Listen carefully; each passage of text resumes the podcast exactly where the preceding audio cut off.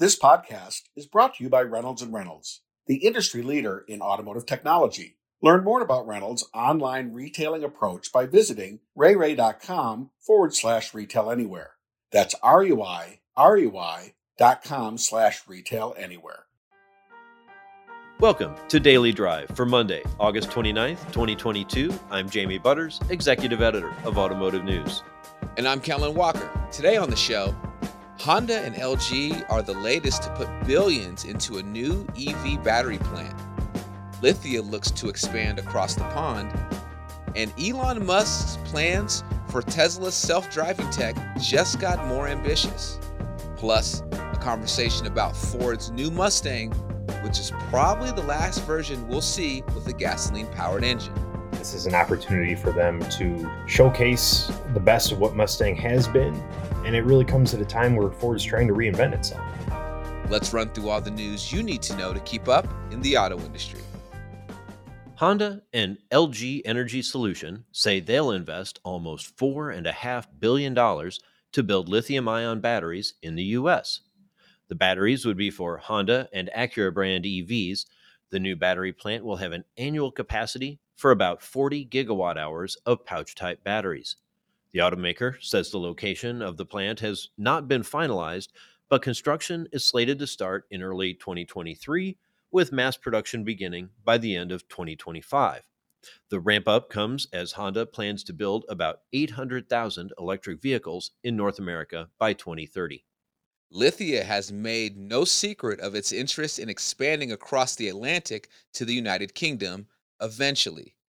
As of last year, CEO Brian DeBoer said that market was probably two to five years out, but it looks like Lithia has sped up its interest in the UK. According to a report from Sky News, the Oregon based dealership group was the unidentified bidder in a failed attempt to buy Pendragon, one of the largest auto retailers in the UK.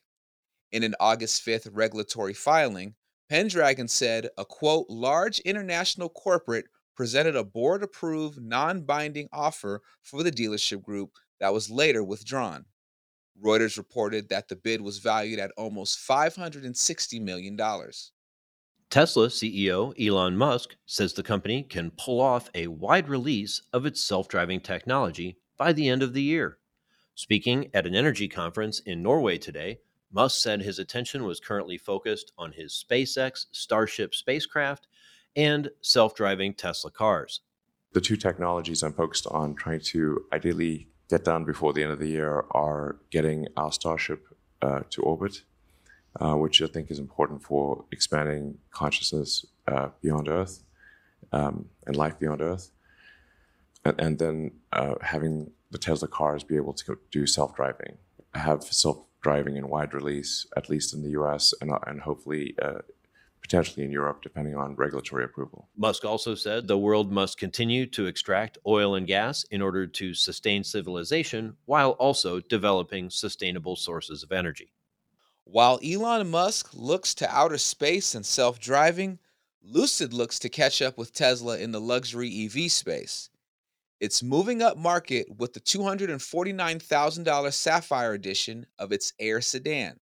The model leverages Lucid's in house technology to take on Tesla, as well as legacy rivals such as Mercedes Benz and BMW at the high end.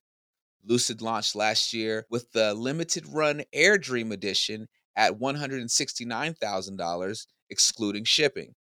That quickly sold out, laying the groundwork for the Sapphire sub brand as a performance oriented next step the Air Sapphire launches next year. And those are today's headlines. Jamie, Honda has had a lot of production over the years come out of Ohio. Do you think that would be an ideal location for them to open their battery plant with LG?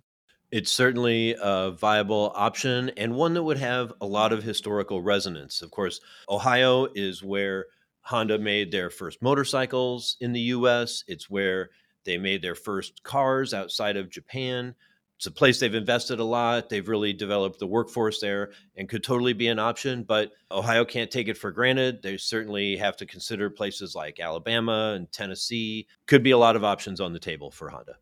Well, since we're making the move towards batteries, coming up, Ford is getting ready to unveil what will probably be its last gasoline powered Mustang. Automotive News Ford reporter Michael Martinez joins us to talk about what the launch means for Ford and its future. That's next on Daily Drive. Customer wants to sign documents remotely? No problem. Customer wants to provide documentation and their driver's license in person? No problem. Customer wants to have their vehicle delivered? No problem. There are a lot of steps to complete a car deal, but what happens when customers start online and end in store, or vice versa? You need a seamless, consistent process to start work and finalize every vehicle purchase, no matter where the customer is. Chris Walsh, president of Reynolds Reynolds, explains how. Retail Anywhere is, is powered by the retail management system. So the retail management system is the engine you know, that kind of makes this all work. And it's based on the premise that customers can be anywhere, right? They can be in store, they can be at home, they can be a hybrid of both. It doesn't really matter, but it's a single process of interacting with that customer. And that's, you know, really important to be consistent in that way. And it's only achievable through a single system like the retail management system. Regardless of where the customer is buying from and how, Retail Anywhere focuses on streamlining dealership operations and improving profitability. For more information about this holistic approach to digital retailing, visit reyrey.com forward slash retail anywhere. That's R E Y R E Y dot com slash retail anywhere. Welcome back to Daily Drive. I'm Jamie Butters with Kellen Walker. The gasoline powered Mustang's days, or at least years, may be numbered. At next month's North American International Detroit Auto Show, Ford plans to unveil its new Mustang. Whether the iconic sports car lives on in the future as an EV, or if the Mustang name will be relegated to the Mach E crossover, time will tell. Michael Martinez covers Ford for Automotive News we talked about his front page story in our latest print edition, which looks at the future of Ford's beloved pony car and other important gasoline powered models. Here's our conversation. Michael Martinez, welcome back to Daily Drive. Thanks for having me. So you've had a, a busy week uh, last week. You had a lot of uh, you had some scoops. We have a, a, front page story on the print version of Automotive News this week, talking about Ford's future product and of course, you know, you, it just it all starts with the Mustang. What does this seventh generation Mustang represent for Ford? Well, it really represents a final go at gasoline muscle cars, right? Ford sort of dominated that pony car segment since the 60s. And this is an opportunity for them to showcase the best of what Mustang has been and it really comes at a time where Ford is trying to reinvent itself. And it comes at a time when the Mustang brand is reinventing itself. You have a second nameplate already in the Mustang Mach E that shares that badge, shares that name. So far this year, Mach E is outselling the gas powered Mustang in this, you know, representative of this larger shift to EVs. So Ford's reinventing this vehicle, giving it one last go, but it's also acknowledging the change that's happening within the company. Yeah, I mean, of course, when we see the the relative sales, it's really about the production that the companies choose to make, right? I mean, there's not excess. It's not like people are refusing to buy the gas powered Mustang. It's just the availability, right, of the two. Well, that's a big factor. Although at the same time, you know, that segment, the sort of the Challenger Mustang Camaro segment has really gone downhill in recent years. Mustang's been leading that, but you even see the Challenger on what 15 year old uh, chassis beating the Mustang in prior recent years. Uh, so you know, fewer and fewer people are opting into these types of sports cars. But yeah, to your point, Ford is prioritizing vehicles like the Mach like the F Series, uh, when it does get chips in. Well, and the demand's been really strong for that Mach. It's not a cheap vehicle, and yet they you know have a I think a, a seems like a, a, wait list for them, and people are are really proud of them. They love to drive them, and while they're not terribly Mustang like in the style or certainly in the body style, there's a, a lot of appeal and a, and a lot of interest. Definitely. Uh, Mustang like enough for Bill Ford to sign off on the use of the name. He had to do that himself before they were allowed to, to go with it. And you know, you mentioned not cheap, they're getting more expensive.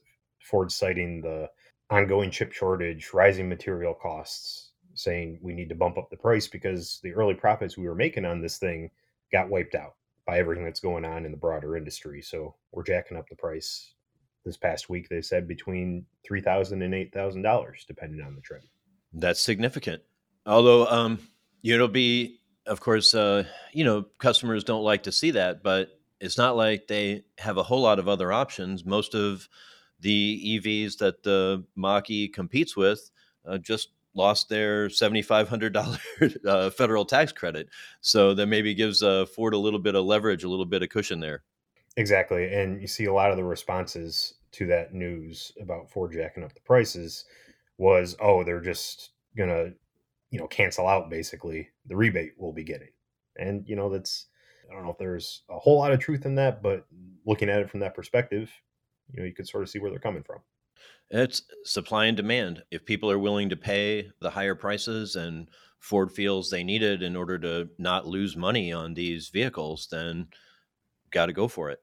Yeah, their whole point there is to try to return to profitability. That's something they've wanted out of these first gen EVs, at least when they came out, right around 2020 or so, when we started to see the reveals. But just the market conditions have really sort of put a, a damper on those plans.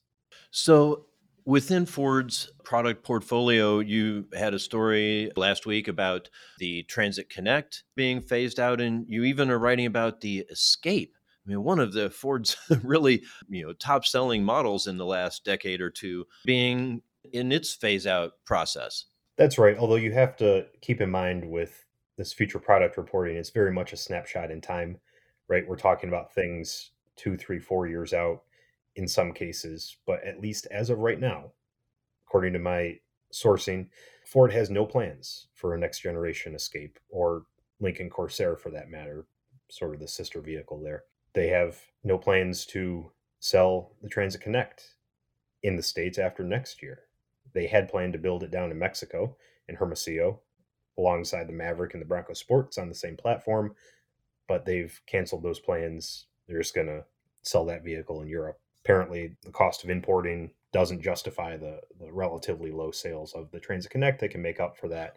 Talking about hot product, that Maverick, you know, has been in incredibly short supply. Uh, and the Bronco Sport's been very popular, probably at a little better price point than the Escape.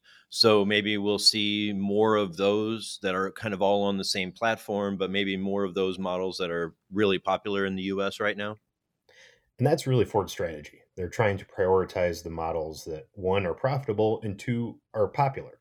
Jim Farley calls them their icons. And all the executives seem to think the Maverick, although it's brand new, will be one of those icons. So when you really distill Ford's strategy between the ICE and the EV products down to one word, if you had to, on EVs, it's all about scale, right? They're trying to scale up Mach-E, Lightning, E-Transit before they expand that lineup. They're really scaling those three. On the ICE side, it's all about derivatives. It's all about special editions. It's about expanding those sub brands they have for Mustang, for Bronco, for F Series, and really putting these products that people want, that people are passionate about, uh, more in the spotlight and moving away from commodity like products, to use Jim Farley's words, in edges and escapes that, that they don't currently have planned for the U.S. That's a really interesting and uh, well concise description of the two pronged strategy. You also had a scoop about the uh, job cuts that Ford is undertaking. It's not quite as many as some had uh, anticipated, but you know, significant thousands of jobs, and not just in the Ford Blue internal combustion engine business. What's going on? What's the thinking at Ford around the need for these cuts?